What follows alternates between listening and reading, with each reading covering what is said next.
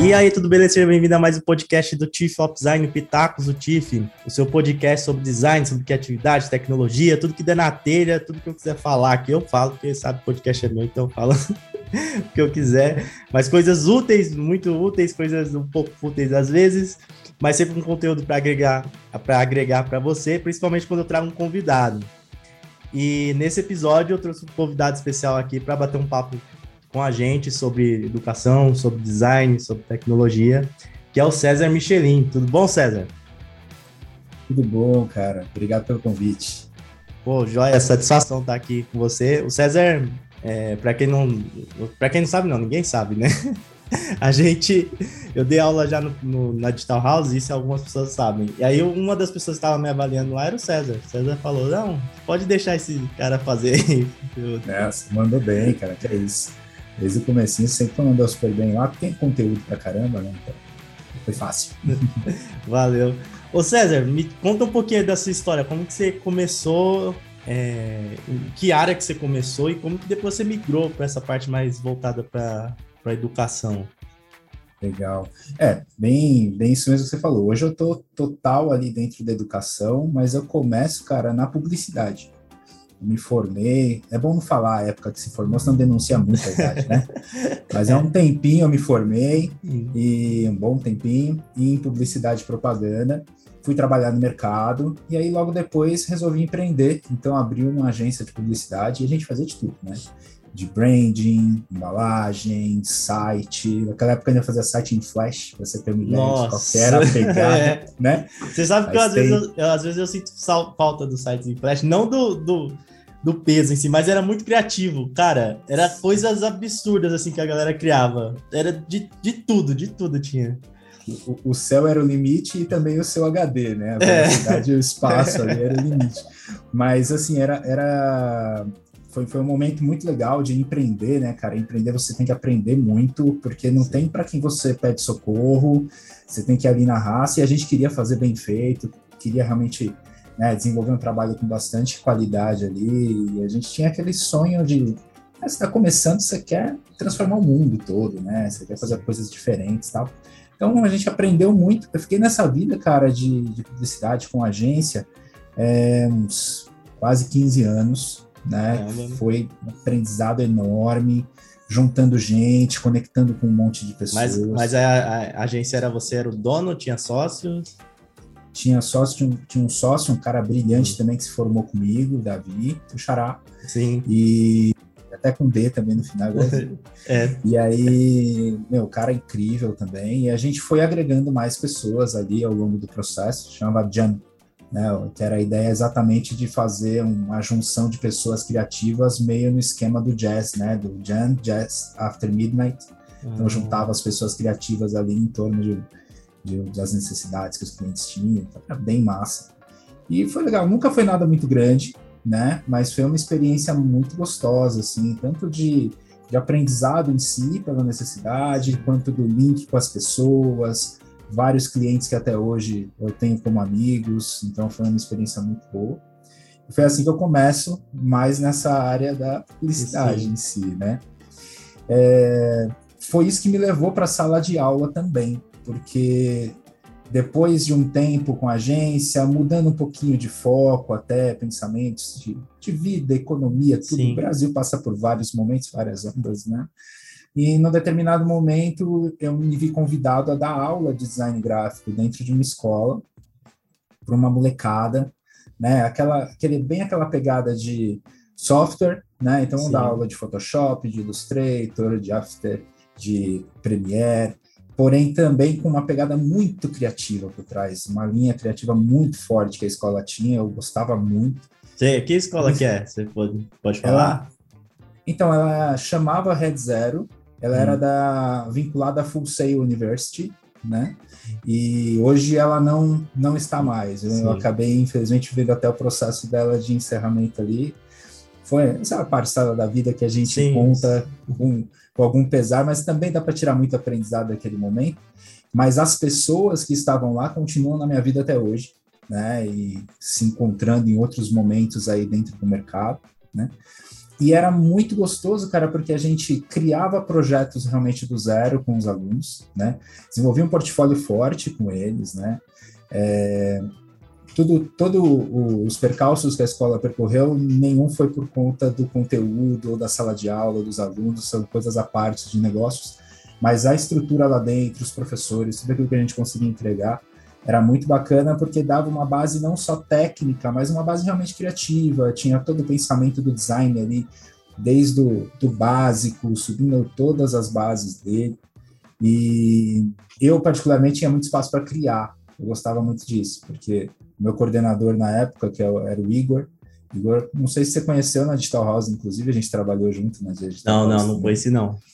O Igor você ia lembrar, pernambucano, cara grandão pra caramba, assim, à primeira vista você fala, meu, cara assustador, mas é um doce, é um amor de pessoa, cara incrível. E dava liberdade pra você. Total, total. A primeira aula que eu dei uhum. não foi tanto assim, foi curioso, porque eu, eu fui lá dar a primeira aula da vida, né? E você passou por essa experiência lá na Digital House comigo de te avaliando, sim, você falou, sim. né, no comecinho? Nessa primeira aula foi assim, fui dar a minha primeira aula da vida e a lateral da sala era um paredão de vidro gigante. E aí eu dando a minha aula lá, 40 moleques, uma molecadinha mesmo, assim, Sim. 15, 16 anos, né? E eu dando a minha aula lá, meu, do meu jeito, tentando entender o que eu estava fazendo primeira vez na vida, aquela parada, né? E aí eu só olhava do lado de fora e Igor andava de um lado para o outro no vidro, assim e andava, né? E andava, mano, esse cara tá achando essa aula, né? Aí acabou a aula, eu fui perguntar para ele, né? Cheguei lá, aquela carona fechada, falei, aí, o que você achou? Rolou, né? E aí ele.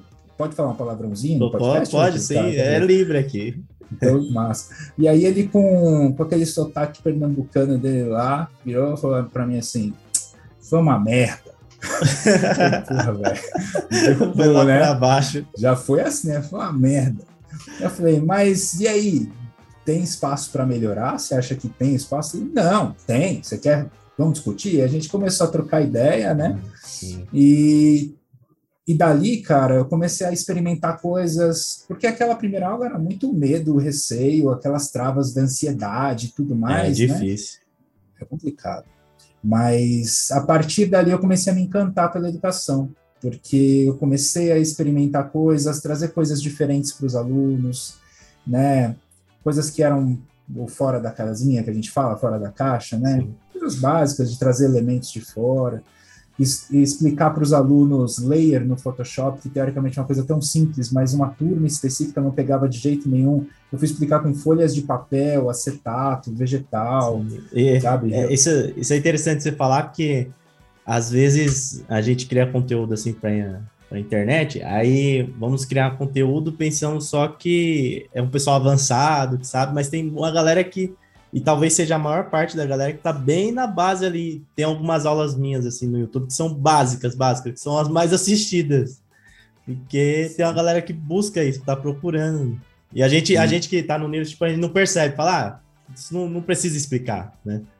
Isso é uma coisa muito doida mesmo, porque assim, primeiro tem o interesse, né? A galera que tá começando, cara, o hype lá do interesse tá lá em cima, a vontade Sim. de aprender. E a gente, quando já sabe aquilo, é difícil você voltar naquele momento, né, e lembrar como é que era essa experiência do estar aprendendo, né? Eu Sim. tinha um amigo que inclusive falava muito isso. Ele falava assim, cara, você tem que lembrar do mágico nessa hora. O mágico ele sabe o truque, o mágico ele já fez esse truque milhares de vezes, mas todas as vezes que ele faz tem que ser como se fosse a primeira vez. Porque é. quem está vendo do outro lado tem que se surpreender, tem que se encantar com aquilo, e é aquilo que a gente busca, né? A educação tem isso também. A educação tem esse truque do mágico, né? De você realmente mostrar para a pessoa e quando ela alcança aquele resultado, pá, dá aquela é, um, na cabeça. Tem, tem um. Eu li um livro que era. Agora eu esqueci o nome, mas era um livro sobre criatividade. E ele falava de uma, de uma atriz que interpretava a mesma personagem lá na Broadway há tipo 30 anos. E ela nunca tinha faltado em nenhuma sessão. E ela e, e aí ela fala, né, que toda toda nova, é, nova apresentação era um negócio que ela tentava fazer diferente, que era diferente. Né? É mais ou É menos sempre isso a primeira falou. vez, né? Sempre, isso. É muito doido isso. E, e aula tem muito disso. Quando você é professor, você vai repetir aquela aula várias vezes, mas a tua turma não é a mesma. É, tua turma é sempre diferente, né? Então o teu aluno ali, ele também participa da aula, ele vem com você para essa aula, né? Então o que a gente consegue entregar ali na educação, para mim, é, tem esse lado meio mágico, mas tem um lado fortíssimo na minha forma de interpretar, pelo menos, dentro do que é design e do que é comunicação, né? Então, quando eu pensava as minhas aulas, por exemplo, era sempre tentando interpretar o que, que aquele público precisa, qual é a característica daquele público, né? Então, bem aquela mentalidade de publicidade, design. Como é que eu resolvo o problema deles, que é ter acesso àquele conteúdo e conseguir chegar naquele resultado? Às vezes você vai ter uma turma ali que você tem alunos que se dão super bem, você vai ter uma turma que não, que a galera mal se fala, Sim. tem uma turma mais comunicativa, menos, né? Com mais facilidade ou menos, porque os assuntos também, conforme o nosso histórico, a gente passa por isso. Então eu tinha que resolver esses problemas. E aí a cabeça de designer ajudava muito, porque eu tentava identificar padrões, atacar esses padrões quando eles faziam sentido. Eu tentava trazer coisas novas que iam gerar estímulo nesses alunos, mas tudo isso tinha que fazer muito sentido, tinha que ter uma comunicação muito clara e alcançar. Né? Se fosse muito complexo, podia ficar confuso, se fosse simples demais, podia se perder o engajamento. sim, Então é sempre aquele, né? E é isso muito que a gente, quando pensa em design, a gente faz muito isso. Né? Está sempre buscando essa comunicação de uma maneira distinta ali para cada um. Mas esse pensamento que você falou agora sobre aula como praticamente um projeto, né? De como se estivesse projetando, fazendo design ali, é muito interessante, cara. Porque eu- se eu tivesse escutado isso antes, teria sido melhor, mais fácil. Nunca pensei, não tinha pensado nisso antes.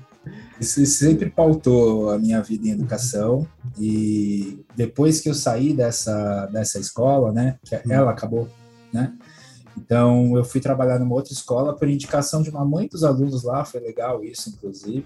Mas, mas nesse esse- período aí, eh, você estava com, Uhum. você tava com a agência ou já tinha, eh, ficava nos dois? Foi, eu tava um- uma parte com os dois e depois eu fiquei só com a educação. Entendi. porque eu comecei como professor e depois eu fui ser coordenador dentro dessa escola, né?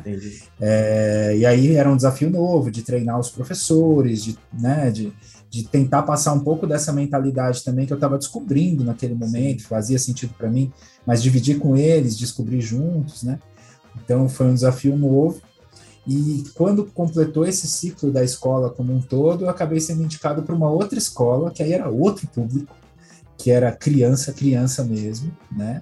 É, é era novinha, seis anos, Sim. sete anos. Esse, esse, esse é uma marca forte no Brasil, que é a Rap Code. Hum. E eu trabalhei lá como coordenador de curso também.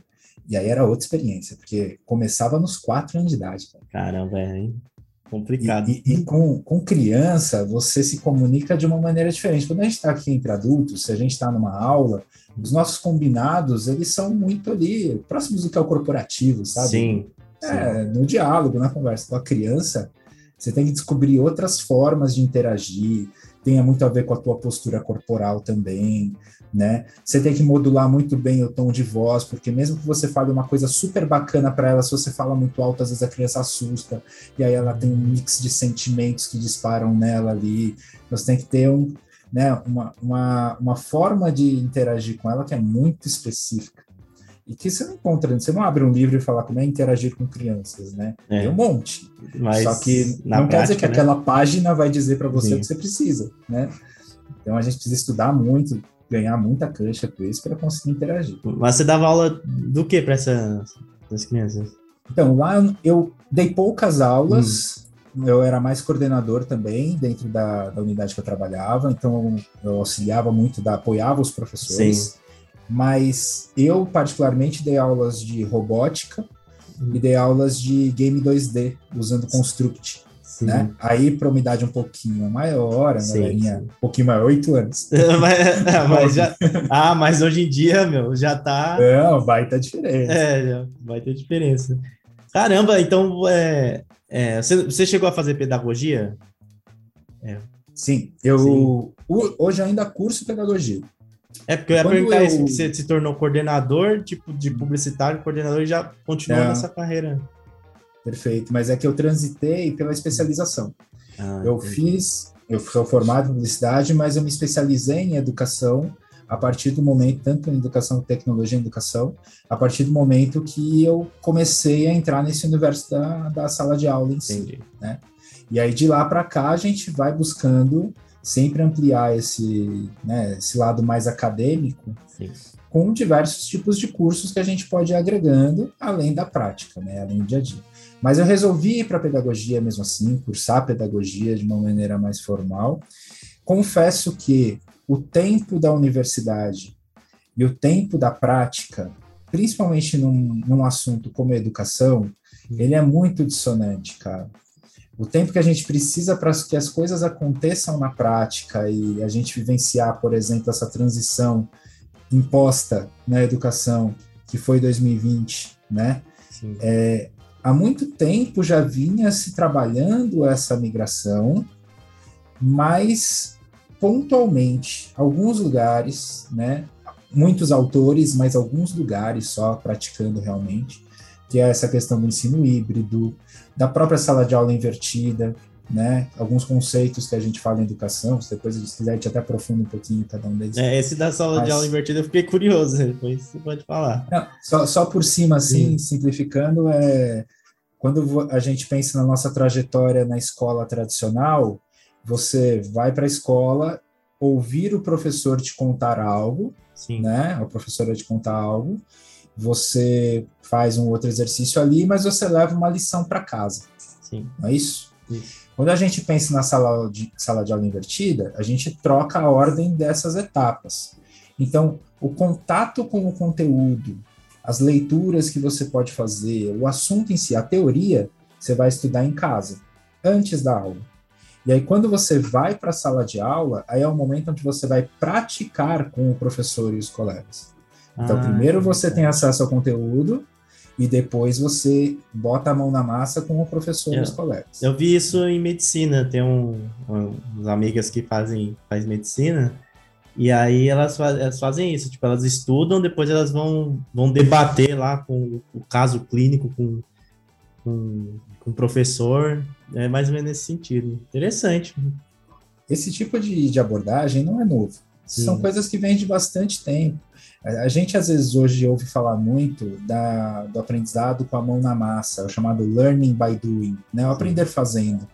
Cara, quem cunhou esse termo, learning by doing, é John Dewey, lá em 1910, cara. Ele já pensava isso, ele era um pedagogo norte, é, estadunidense, ele já pensava isso outras pessoas também. Aqui a gente teve o movimento da Escola Nova na década de 30 no Brasil, que também preconizava ah, o aprender fazendo. E esses termos agora voltam com mais força, né?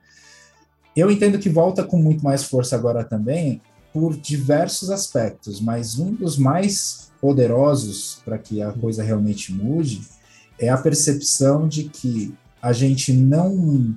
Quando a gente pensa em mercado de trabalho hoje, e a gente tem a automação de uma maneira muito forte, a programação de uma maneira muito forte. Muitas profissões que antes elas eram você simplesmente estar lá para fazer alguma coisa, botar algo para, né, você uma parte da engrenagem só. Sim. Essas profissões elas vão sendo substituídas por máquinas que fazem isso. Então a gente começa cada vez mais ter que ter pessoas que não estão condicionadas a fazer algo, mas sim abertas a criar algo. Isso é a discussão que o World Economic Forum traz, por exemplo, no começo dos anos 2000, e que a gente começa a ouvir falar sobre as habilidades do século 21, a gente começa a ter mais profusão do que são as soft skills. Sim. Tudo isso diz respeito a você ser um profissional, claro, um ser humano antes de tudo, né? Mas no aspecto econômico, um profissional que sabe transitar sobre diversos assuntos e sabe propor soluções mais do que simplesmente ser uma parte onde as coisas passam por você e você repassa elas. Né? A partir daí, a gente precisa que a educação também mude, porque antes a gente era formatado. Existe muito aquela analogia da escola e a fábrica. Né? A escola tradicional lá, se a gente pega principalmente dos anos 80, 90, como é que era a escola tradicional? Cara, todo mundo uniformizado igualzinho. Sim. Você tem a sua sala, a sua mesa, o seu local, né? Você tem um professor lá na frente que é mais um chefe te ordenando as coisas que tem que fazer. Bate o sinal, você tem as suas próximas demandas, como por exemplo, seu horário de saída, horário de almoço, etc. É exatamente o que era a fábrica naquela época. Então a gente está formatando as pessoas enquanto alunos para serem funcionários de fábrica naquele momento. Né? Então essa essa transição da educação para esse momento fabril, para agora a revolução nova, a revolução industrial, a quarta revolução industrial, a automação e o tipo de profissional que a gente precisa faz com que a educação tenha que mudar, né? E 2020 empurrou todo mundo, vai agora faz o que der para fazer.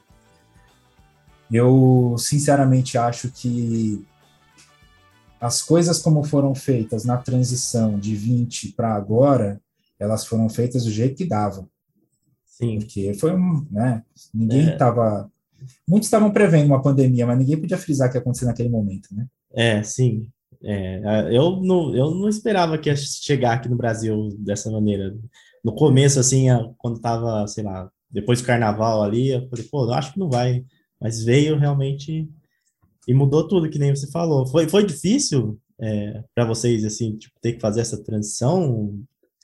Foi, eu, hum. mas eu, eu me sinto num lugar privilegiado para falar sobre isso, porque Sim. quando a gente pensa na educação como um todo, quando a gente vai para todo o sistema público, todo o acesso que as pessoas têm dificuldade em ter, a própria internet, equipamento e tudo isso. mais, cara, eu não passei por nada de dificuldade se eu for me comparar com esse movimento. Porque o ambiente onde eu estou, ele é muito específico. A gente já trabalhava, é, a Digital House é uma escola de tecnologia. Né? A gente tem lá cursos de marketing digital, UX, programação, dados. Então a gente já trabalhava muita coisa dentro desse olhar de tecnologia, de inovação, né? Então, por exemplo, o ensino híbrido em muitos cursos, que é a sala de aula invertida, só que com o digital inserido dentro dela, você consegue acessar o conteúdo de qualquer lugar, né? As aulas também de qualquer lugar. Então, isso já existia, de certa forma. A gente já trabalhava algumas turmas assim. Então, quando a gente transitou para o remoto, 100% remoto, a gente fez isso no fim de semana. Literalmente, a gente chegou lá dia é. 16, estava todo mundo na mesma esperança que você, falando, não, isso não vai ser nada, não vai chegar, porque a gente tem esperança, né? Sim. Não vai chegar, mas chegou, e aí eu lembro que a gente conversou sábado e domingo um tempão, WhatsApp ainda, né? Depois a gente incorporou o Slack como ferramenta oficial, mas ainda o WhatsApp ali. E quando a gente chegou na segunda-feira, as aulas já estavam todas remotas, tudo no Zoom, rodando, Caramba! Eu, na época, foi, foi, foi puxado, né? Como eu não. disse, num ambiente privilegiado, não foi Sim, puxado. Mas foi puxado, mas foi certeiro, né? Porque de um, é, dois dias vocês conseguirem organizar. Sim. Tinha quantas eu, pessoas para fazer isso daí? é. Caramba! Para pensar essa é. transição, acho que a gente estava em 10, 15. Sim. que era o núcleo que eu estava pensando. Aí tinha um montão de professores, a gente na época devia estar com uns 60 professores. É, é, é, é, é nisso que eu pensei, tipo, porque deve ter professores com mais facilidade, outros não. Enfim. O que, que a gente acabou fazendo? É, na pedagogia, tinham poucas pessoas ainda naquele momento. A gente tem uma equipe bem maior, mas naquele momento a gente éramos poucos, né? E a gente fazia quatro reuniões diárias com professores em, em diferentes horários. Então tinha o horário, tipo, café da manhã, o almoço, a janta, Sim. e tinha a ceia ainda. Às vezes eu ficava até uma, da, uma e meia da manhã em reunião, para no dia seguinte estar às sete de novo. Caramba. Porque o que, que a gente estava fazendo? A gente estava coletando tudo que os professores estavam falando da aula, dificuldades, a gente separou nos chamados três Qs, né? O que bom, que pena e que tal de cada Sim. aula. Então, a gente juntava ali os três Qs de todos os professores de cada um dos, dos ciclos né, de, de aulas, e a gente juntava tudo isso nos big materiais que a gente compilava para eles, mandava diariamente. Outros conteúdos a partir dessas respostas a gente ia buscando e dividindo com eles também. atacando situações específicas, é claro, porque elas iam aparecendo, né? E era um momento também que a gente tinha diferentes interpretações sobre o que estava acontecendo. Então, tinham aquelas pessoas que já estavam ligadas que, cara, a gente foi para casa, a gente vai ficar um tempão em casa. Então, isso eu digo entre desde o staff, professores e alunos com essa percepção. A gente vai ficar um tempão em casa, então não tem o que fazer, vamos usar isso aqui para aprender como é que é esse mundo que a gente vai vivenciar um bom tempo. Então, muitos alunos foram nessa vibe, foi bem legal. Já outros não, outros questionavam, não, pô, tem universidade que é isso, só parou duas semanas e vão voltar, e vocês estão com essa, sabe? Querer reembolso. Vocês... É, quero cancelar, eu quero, quero transferir para uma turma presencial. É lógico que isso ia passar, é normal, né? A gente estava num momento de N incertezas. Né? Hoje, olhar para trás e falar: olha só, a galera que estava ciente de que ia permanecer estava certa, é fácil fazer isso sim, hoje. Sim. Naquela época ainda era complicado. Então, tiveram esses vários momentos, mas para aqueles que entenderam o processo, para aqueles que interpretaram que, puxa, muita gente fala isso, né? Eu não sei ter aula remota, eu não sirvo para EAD, eu não sei aprender no EAD.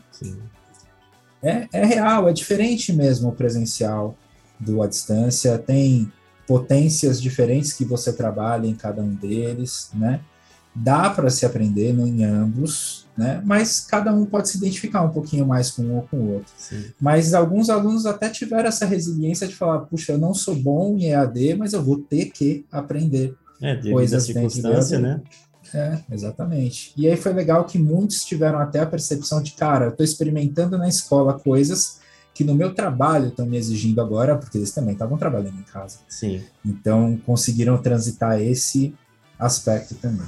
Mas assim, foi trabalhoso pra caramba, mas foi um momento assim de aprendizado ímpar para a gente também. É, eu ainda acho que a educação como um todo, nós, por exemplo, não temos ainda o uso das melhores ferramentas para você dar uma aula online. O Zoom ele é uma ferramenta, por exemplo, corporativa. Sim. O Meet, o Teams, é para reuniões. Ele não foi pensado para uma aula, né? A partir do momento que agora a gente tem uma necessidade, um, uma, uma nova perspectiva de como as aulas podem ser, talvez a gente tenha também, dentro das grandes corporações ou novas startups, gente pensando como eu resolvo problemas de design que estão dentro da sala de aula remota né? E, e, como eu faço. Posso te dar um exemplo? Eu falo bastante, né? Eu gosto Não, pode falar, eu tô adorando. te dar um exemplo, cara, que, que eu gosto de tentar, assim, é um problema que a gente vive dentro da sala de aula, é que o design tem que dar um jeito nisso, então acho que tem tudo a ver com o nosso papo. Sim. Quando a gente está dando uma aula presencial, e você olha lá e você tem 40 alunos dentro de uma sala, né? Você, enquanto professor, você vai desenvolvendo uma percepção de algumas sutilezas. Então você vê um aluno ali que está com o olhar um pouquinho mais perdido, você vê um outro ali que está muito Sim. comunicativo com o colega do lado. Você vai percebendo que às vezes aquele aluno está com dificuldade, aquele já está entendendo e está ajudando. Ou tem outras situações N de aula. Mas você tem essa percepção do, do ambiente. É, percebe até se está falando mal, viu? Vocês que estão uh. zoando o professor, a gente percebe, viu? A gente nota tudo. Nota, é onipresença, é, é. onisciência. No Zoom, não. No Teams, não. No Meet, não. Por quê? Porque a gente está num ambiente onde ele vai jogar 40 pessoas, não necessariamente 40 na sua tela, e ele vai te jogar sempre aqueles que são mais participativos. Sim. sim. Então, quando a gente, por exemplo, está trabalhando com os professores lá na DH, na Digital House, uma das coisas que a gente pega bastante com eles é isso, é, cara, você não pode dar aula para os 6, 7, 8 que vão aparecer na sua tela. Você tem outros trinta e tantos ali que podem estar tá super quietinhos porque estão com dúvida, porque estão com dificuldade, porque não estão engajados, e a gente precisa ir puxando essas pessoas. Só que aí a gente precisa fazer um trabalho todo externo à ferramenta, contato no Slack, tutoria, Sim. outros profissionais, para tentar trazer esses alunos né, para o jogo. Uma coisa que na sala de aula você tem a percepção do professor, mas no mundo digital a gente ainda não resolveu essa demanda. Né? Então é um exemplo de, um, de uma situação que o design viria aí para ajudar. Né? É, é um desafio, né? Porque também a própria nossa atenção, né? Quando você está dando aula, está enfim, você, você tem a, visão periférica ali, você percebe algumas coisas, o, o ouvido aqui, você tá com fone, cara, é um monte de telinha no Zoom ali, como que... É muito louco isso, né? Um desafio gigante. E para o professor tem a pegada do feedback também, né? Foi o que você falou, né? Às vezes está falando mal, mas além disso, também tem aquela coisa do aluno que está te acompanhando e balançando a cabeça, aquilo dá uma motivação para você. Ou aquele aluno que você nota que ele está perdido e você usa isso. Né? Você puxa ele, faz, repete algo que você notou que aquele aluno ou outros estão perdidos. Sim. Essa falta, às vezes, do feedback, porque o abrir só a câmera é algo que cara, a gente pode até promover, pedir que faça e tal. Não é sempre que a gente vai ter essa garantia de que os alunos vão se sentir confortáveis de abrir suas câmeras, né? Então, de novo, assim, a ferramenta, ela, é, isso eu falo de novo, a educação como um todo, mundo, Sim. A gente ainda não conseguiu chegar num ferramental para esse tipo de aula, porque foi tudo muito, tem que fazer, tem que acontecer, e a educação, ela eu acho que mudou muito a partir não só disso, isso foi um catalisador, costumo dizer que 2020 foi um catalisador, as mudanças vinham acontecendo, aceleraram, né? Mas tem muito espaço ainda para a gente chegar num nível que que não é simplesmente também virar a página e o tradicional não serve, sabe? Mas é descobrir o que, que as pessoas precisam hoje. O que, que, ela, é. o que, que motiva elas, o que, que faz com que elas queiram aprender hoje. Esse é a busca. Eu, eu ia perguntar isso para você, qual, qual modelo você acha que seria o melhor ou até mesmo o híbrido seria a melhor solução? Eu, assim, ou não existe é... também melhor ou pior, né? É, eu, eu acho que, que não é um, realmente um, um, comparativo de melhor e pior. Eu acho que ele tem que ser mais adaptado àquilo que se quer aprender, e a característica de cada grupo e até de cada pessoa. Porque, por exemplo, uhum. é, você deu o exemplo da, da escola de medicina, Sim. né? que tem todo o estudo teórico antes e depois a aplicação prática. Sim. Faz muito sentido ser assim, porque a gente está falando de um tipo de, de ação, de atividade, em que a teoria tem um peso enorme, claro que tem, mas dependendo de qual é a aplicação prática que você vai ter, sei lá, cirurgião, cara, o botar a mão na massa é essencial. Sim. Né? Ter a noção de como faz o corte, ter a noção da, da, da, das posições das mãos. Por isso que eles cortam, tadinho, os coelhos, eles, os, os francos, né? Não, você nem falou, eu lembrei de uma situação. Mas é, eu concordo total, cara, total com isso. Isso é um exemplo. Agora, Sim. você vai ter outros tipos de, de aprendizado, igual, por exemplo, você vai aprender direito né? Cara, o direito no remoto eh, me parece ser mais complexo. Sabe? É, é, muito uma coisa de uma discussão que passa por você uhum. também saber como é que você se porta, a pressão daquele momento, as diferentes interpretações. Então é mais complexo. Eu acho que existe hoje uma variedade muito grande de possibilidades, né? É de ótimo, diversos né? tipos de metodologia algumas coisas chamam a atenção. É, quando a gente fala, por exemplo, do chamado aprender com os outros. Né?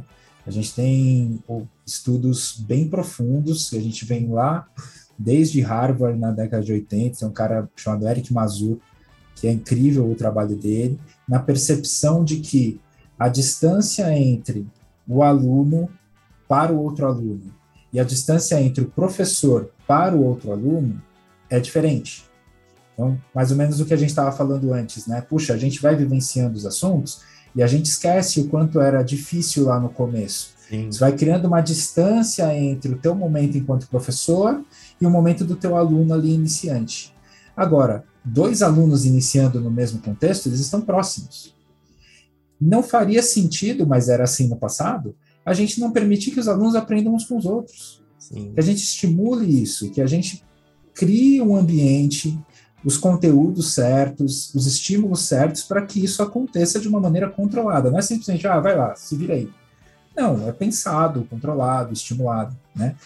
Esse caminho, eu acho que é um dos caminhos bem interessantes, porque eles dizem muito respeito, inclusive, do mundo que a gente tem hoje, né? O trabalho que você faz, cara, lá com o TIF. Putz, Quantas pessoas que não se identificam contigo e que aprendem com você através do YouTube, através do teu blog, sabe?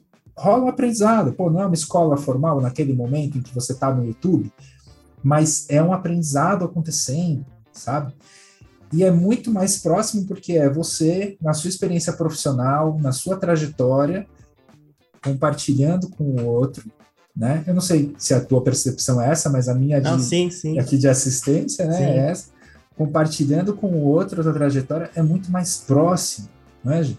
Então, acho que estimular esse tipo de experiência é, é um caminho bem bacana, pouco ainda trabalhado, sabe? E essa questão que você falou dos alunos no mesmo nível, né?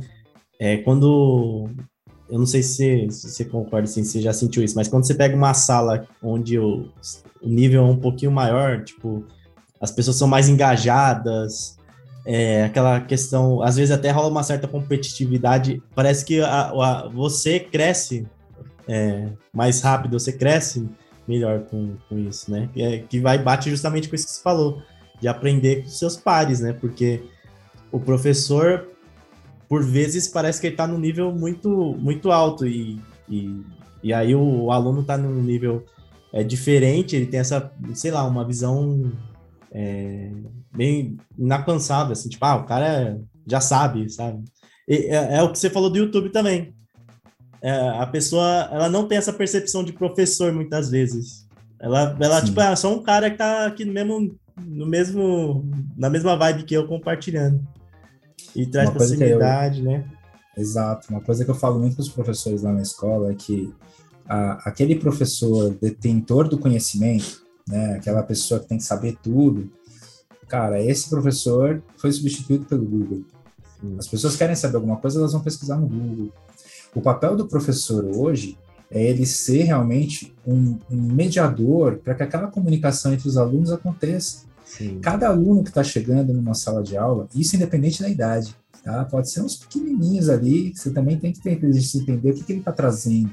As pessoas têm conhecimento e levam para dentro da sala de aula, levam para os ambientes de aprendizagem, né?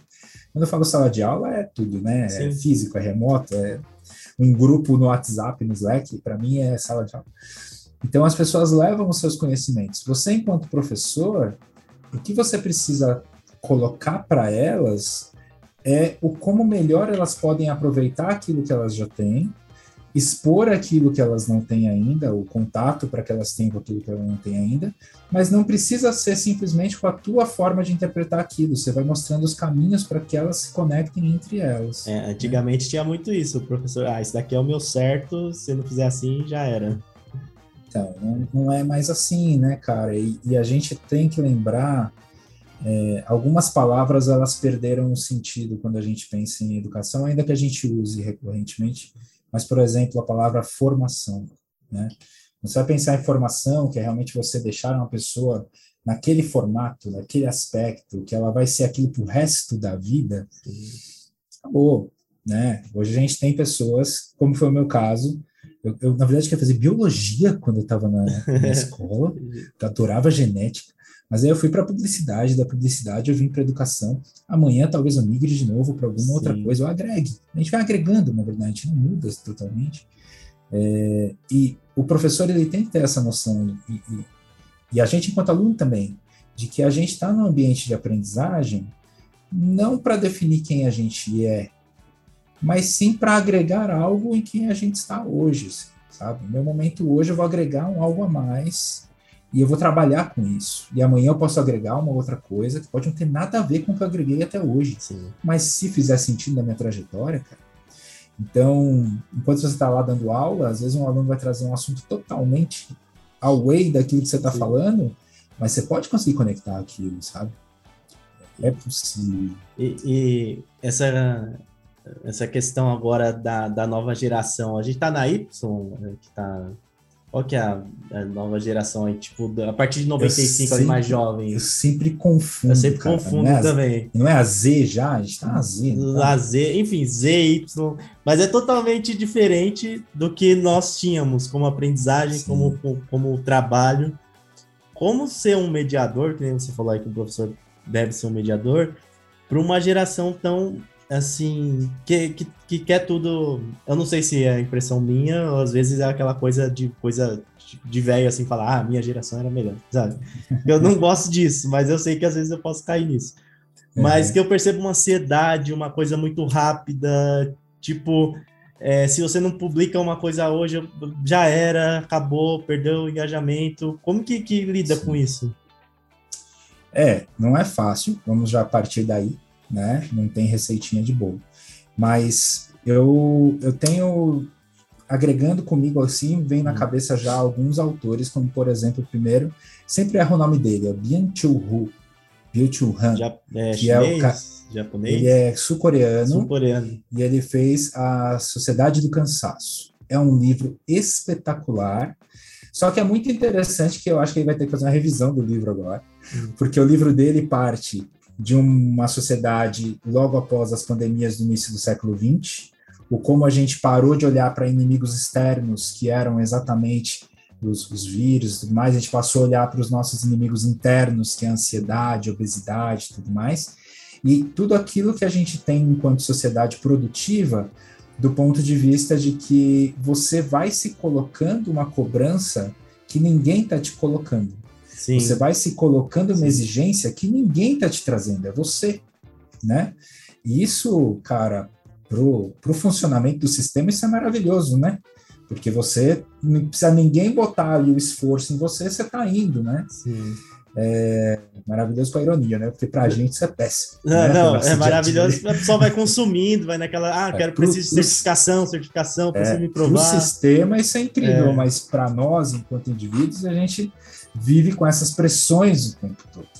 E eu digo só que ele tem que rever o livro dele, porque agora a gente passou por outra pandemia, então talvez alguma coisa mude. Mas por que, que eu trago ele a conversa? É essa percepção dessa hiperprodutividade como você falou, essa necessidade de estar sempre fazendo algo, sempre. Tudo que você faz, não sei se você tem esse hábito, mas às vezes eu me pego isso. Eu boto até os meus momentos de lazer na minha agenda, cara. É, eu boto assim, né? agora eu vou fazer nada, sabe? Sim. E, e, e, tem que virar uma tarefa. É como se a gente tivesse que completar o fazer nada depois. Muito né? louco, né? E ele contraria muito isso, ele fala muito sobre a contemplação, sobre realmente você parar e observar aquilo que está acontecendo.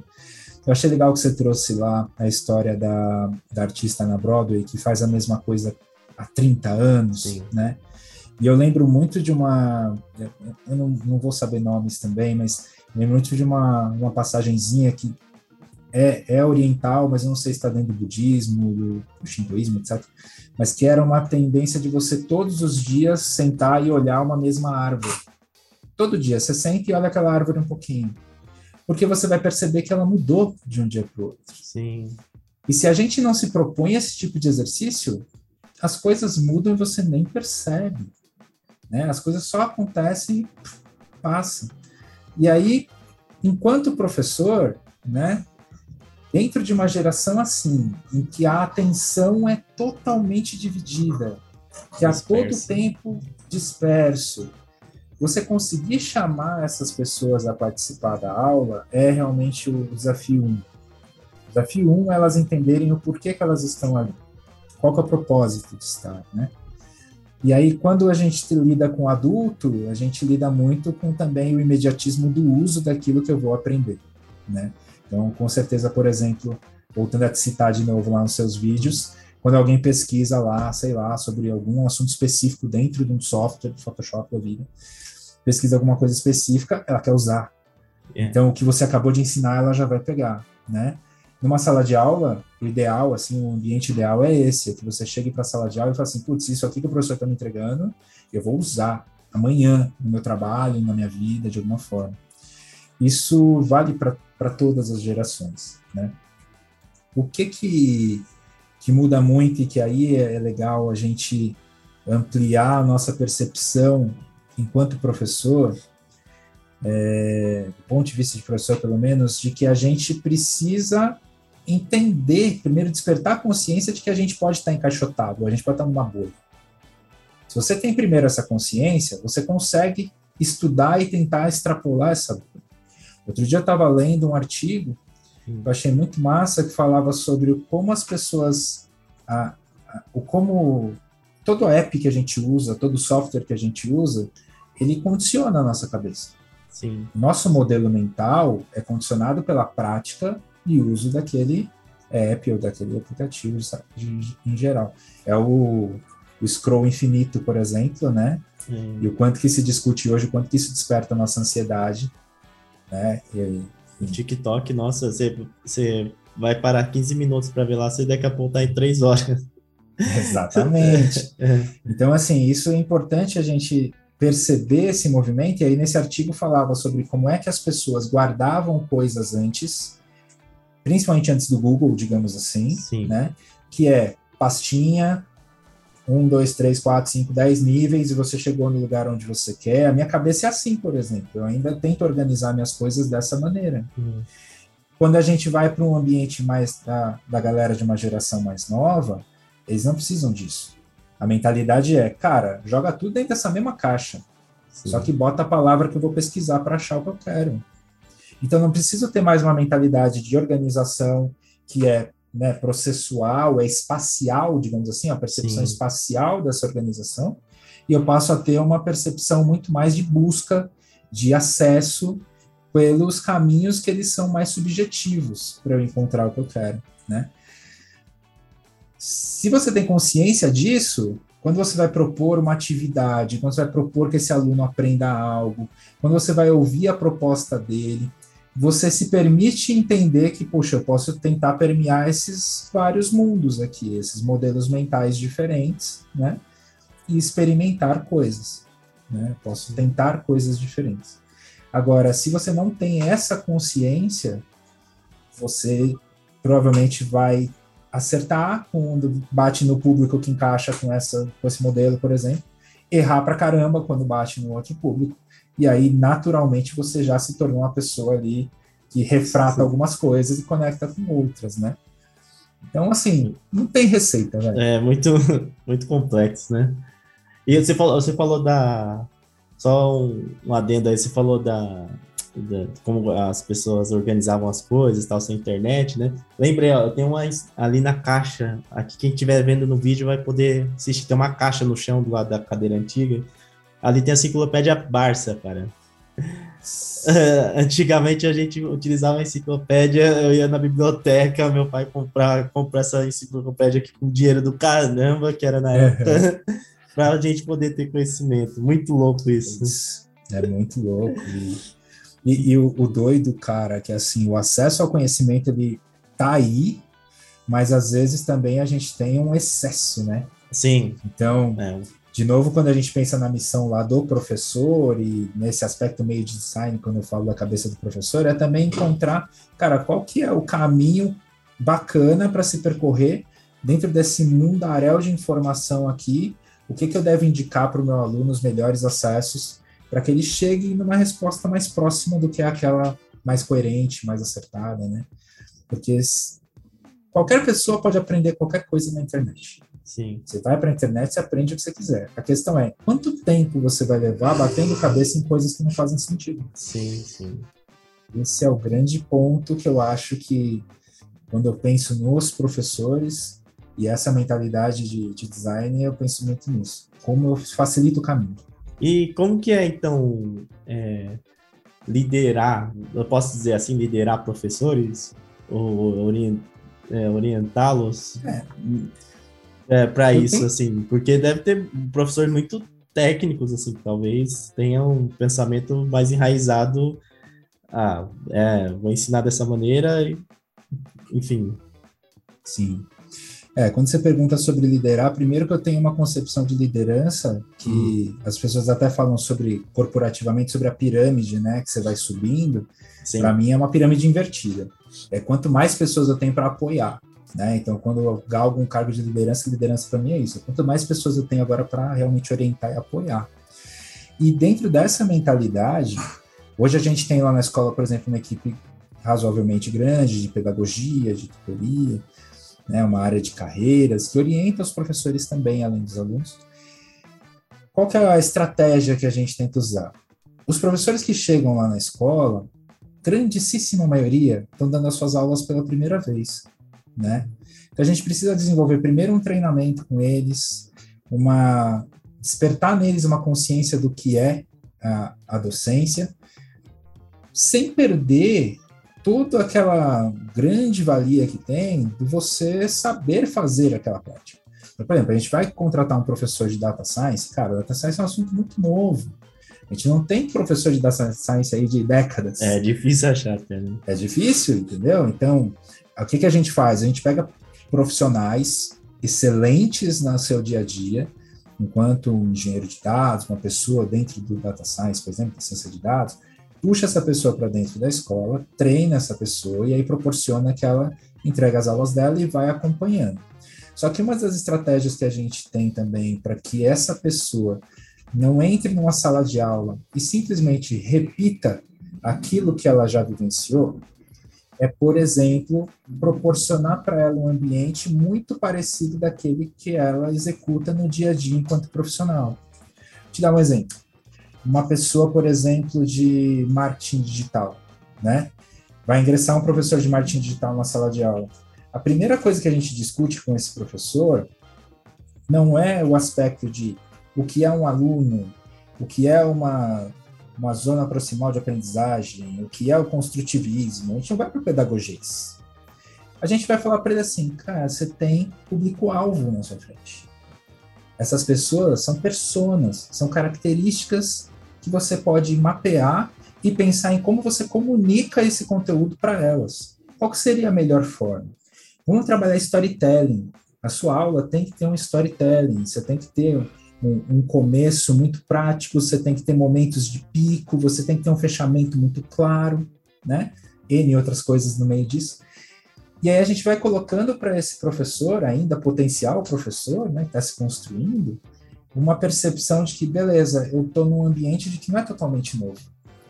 Porque se a gente simplesmente joga um profissional num ambiente para ele totalmente novo, que agora chama aula, ele vai buscar as referências que ele tem. E será que a referência que esse professor tem não é exatamente aquela enquanto aluno que ele estava sentadinho numa cadeira, uniformizado, com o sinal tocando, alguém entra, fala umas coisas e vai embora? E não é esse professor que a gente quer. A gente quer outro tipo de professor. Então, se a gente não proporciona um ambiente onde ele se sinta confortável enquanto profissional que ele se desenvolveu, a gente vai ter mais dificuldade dessa pessoa se tornar realmente uma pessoa do tipo que a gente almeja dentro da escola. Nossa, muito massa. E, e como que vocês, aí eu falando vocês, né, porque é, você trabalha na Digital House, como estivesse apresentando, vamos dizer assim, lida com essa questão de, de cursos, por exemplo, de empreendedores da internet, que tem um monte, e no caso a Digital House não chega a ser, não sei se tem um, é, uma formação mais tradicional, assim, não sei, não sei se gera um título assim. É, hum. Somos uma escola de curso livre, então Sim, não tem, livre. por exemplo, como uma universidade, não. Não. Escola de curso livre. Mas mesmo assim ainda tem esse outro lado aqui de, de produtores. Como que uhum. lida com isso? É, ou não lida? Tipo, é cada público um público e cada um segue seu trabalho. Cara, eu, eu, antes de tudo, eu acho que é super bem-vindo porque uma das percepções que a gente tem que ter acerca da educação é que você vai estudar para o resto da vida. Sim. Você vai aprender para o resto da vida, né? Então, mesmo as universidades, eu entendo que hoje, apesar de ainda ter um cunho mais tradicional, um pouquinho mais engessado, né? Algumas já estão conseguindo quebrar isso, mas é mais difícil mesmo mesmo as universidades começam a perceber esse movimento, começam a inserir né, o tal do lifelong learning e a gente entender que é para a vida toda. Dentro dessa perspectiva, vai ter um momento em que aquele aluno vai olhar para a Digital House e a Digital House vai fazer sentido para a vida dele. Vai ter outro momento na vida desse mesmo aluno, dessa mesma aluna, em que, não sei, um curso de, de internet né, tanto plataforma ou de empreendedor, vai fazer sentido. A universidade vai fazer sentido em outro momento na vida dessa aluna também.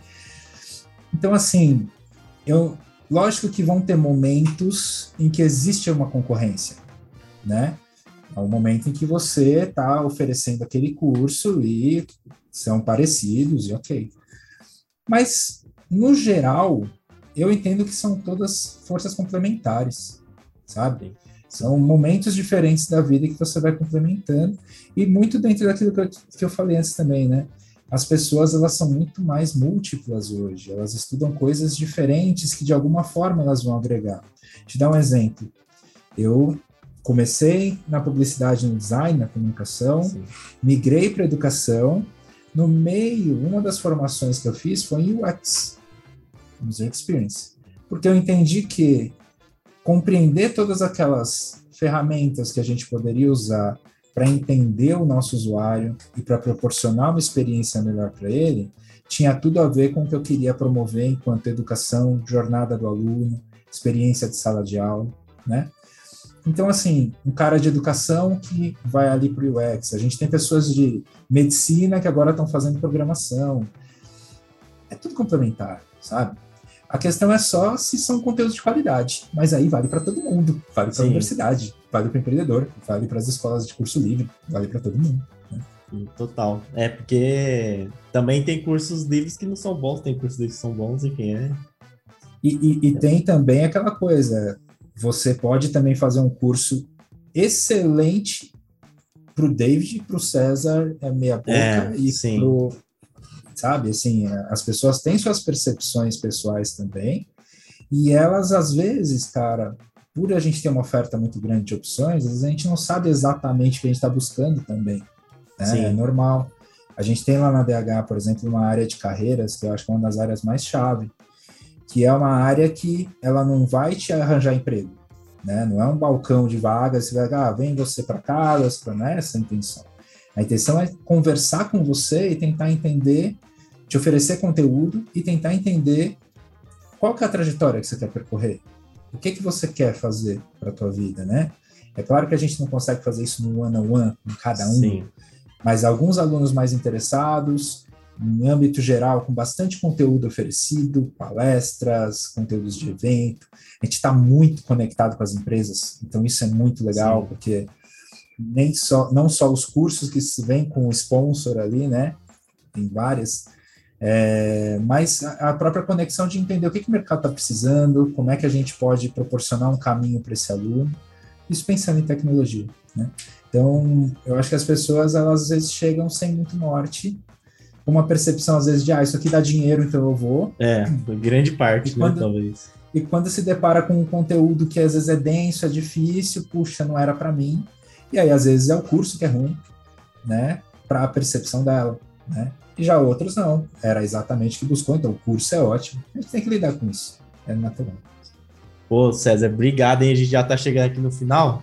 Eu só quero perguntar, fazer uma pergunta simples assim: como que, que encontra o meio-campo entre oferecer o que o aluno precisa e o que ele está esperando? É, porque no sentido assim, ele, por exemplo, ele vai é, fazer um curso de UX. Aí você vai mostrar para ele é, como ele elabora uma pesquisa. Só que ele tá com o pensamento já em criar um, uma tela, prototipar no Figma. Mas como que passar esse conteúdo importante para ele antes, sem, sem atravessar as coisas, né? Sim. Cara, eu acho que a chave de tudo é você ser honesto o tempo todo com o aluno. E um jogo de franqueza mesmo, sabe? Sala de aula tem que ser um ambiente onde você conta para o outro aquilo que você está pensando, você divide com ele qual que é o seu racional para aquela trajetória, né? Esse exemplo que você deu, ele é muito real, muito real. A gente tem dentro do curso de UX exatamente essas etapas, vamos simplificando pesquisa e prototipagem, digamos assim, só para simplificar. E tem alunos que já querem ir direto para UI, para prototipagem e tudo mais. Então a gente precisa contar para eles, explicar, cara, esse racional foi pensado por conta de todo o processo no mercado, o que você vai encarar no dia a dia, o que você vai vivenciar. Por isso a gente tem essas etapas. E que às vezes também, vamos falar real, o aluno pode discordar, e tá tudo bem. Ele vai falar, não, esse racional eu não concordo. Mas é, um, é a gente está discutindo em cima de algo, né? Então, eu sempre, cara, pensei educação assim. É um, é um, um ambiente onde a gente tem que se sentir confortável para que o diálogo aconteça, sabe? Nunca pode ser um, um, um monólogo. O diálogo tem que sempre acontecer, a gente tem que oferecer, receber do outro e ser verdadeiro, ser franco, ser honesto com aquele seu interesse. Se o seu interesse, né? Algumas pessoas, infelizmente, são assim: se o seu interesse é só ganhar dinheiro em cima da outra pessoa, isso muito rapidamente vai cair, sabe? É, é, é, muito rápido que isso desmorona. Agora, se o teu interesse real é transformar a vida do outro, enquanto você transforma a sua, inclusive, enquanto você faz isso, mas é transformar, é, é oferecer oportunidade através da educação, é oferecer, sabe, ampliar Igual quando a gente está nos games, que você vai ampliando o mapa, sabe? Sim. Manja, que tá tudo, né? Tudo escuro é, assim, vai, vai ampliando. Sim. Eu penso em educação muito assim, a gente vai ampliando o nosso olhar, o nosso universo vai crescendo. Sem problema. Nosso universo vai crescendo conforme a gente aprende, conforme a gente vai se educando. E proporcionar isso, se você conta isso para o outro, se você faz de verdade, é, é mais fácil, né? Que é um jogo de franqueza e que é baseado em valores que são realmente bons, positivos para todos que estão envolvidos ali. Muito massa, cara. Obrigado. Adorei o papo aí. Espero revê-lo em breve aí, é, gravando lá o próximo podcast presencial. Você toma alguma coisa? Toma uma cerveja? Ou não? Toma, toma. Ah, então, sim, é. Sim, sim, ah, então ó, vai ter cerveja, vamos, vamos trocar uma ideia mais à vontade. Se Deus quiser, se tudo der certo, tiver tudo nos, dentro da, da, das questões de saúde aí, ok, a gente, a gente faz. Obrigado, é, cara. Muito obrigado por ter aceitado aqui participar do podcast.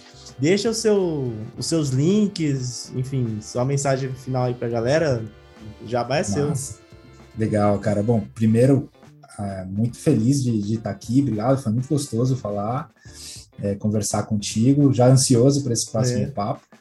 É, todas as minhas redes sociais são iguais, né? Eu uso o César Michelin, eu uso o SES, que é o apelido que todo mundo me chama de SES, então SES Michelin, tudo junto, né? Michelin igualzinho a marca de pneu, apesar de não ter nada a ver, é. mas é SES Michelin, tudo junto, você me acha em todas as redes sociais.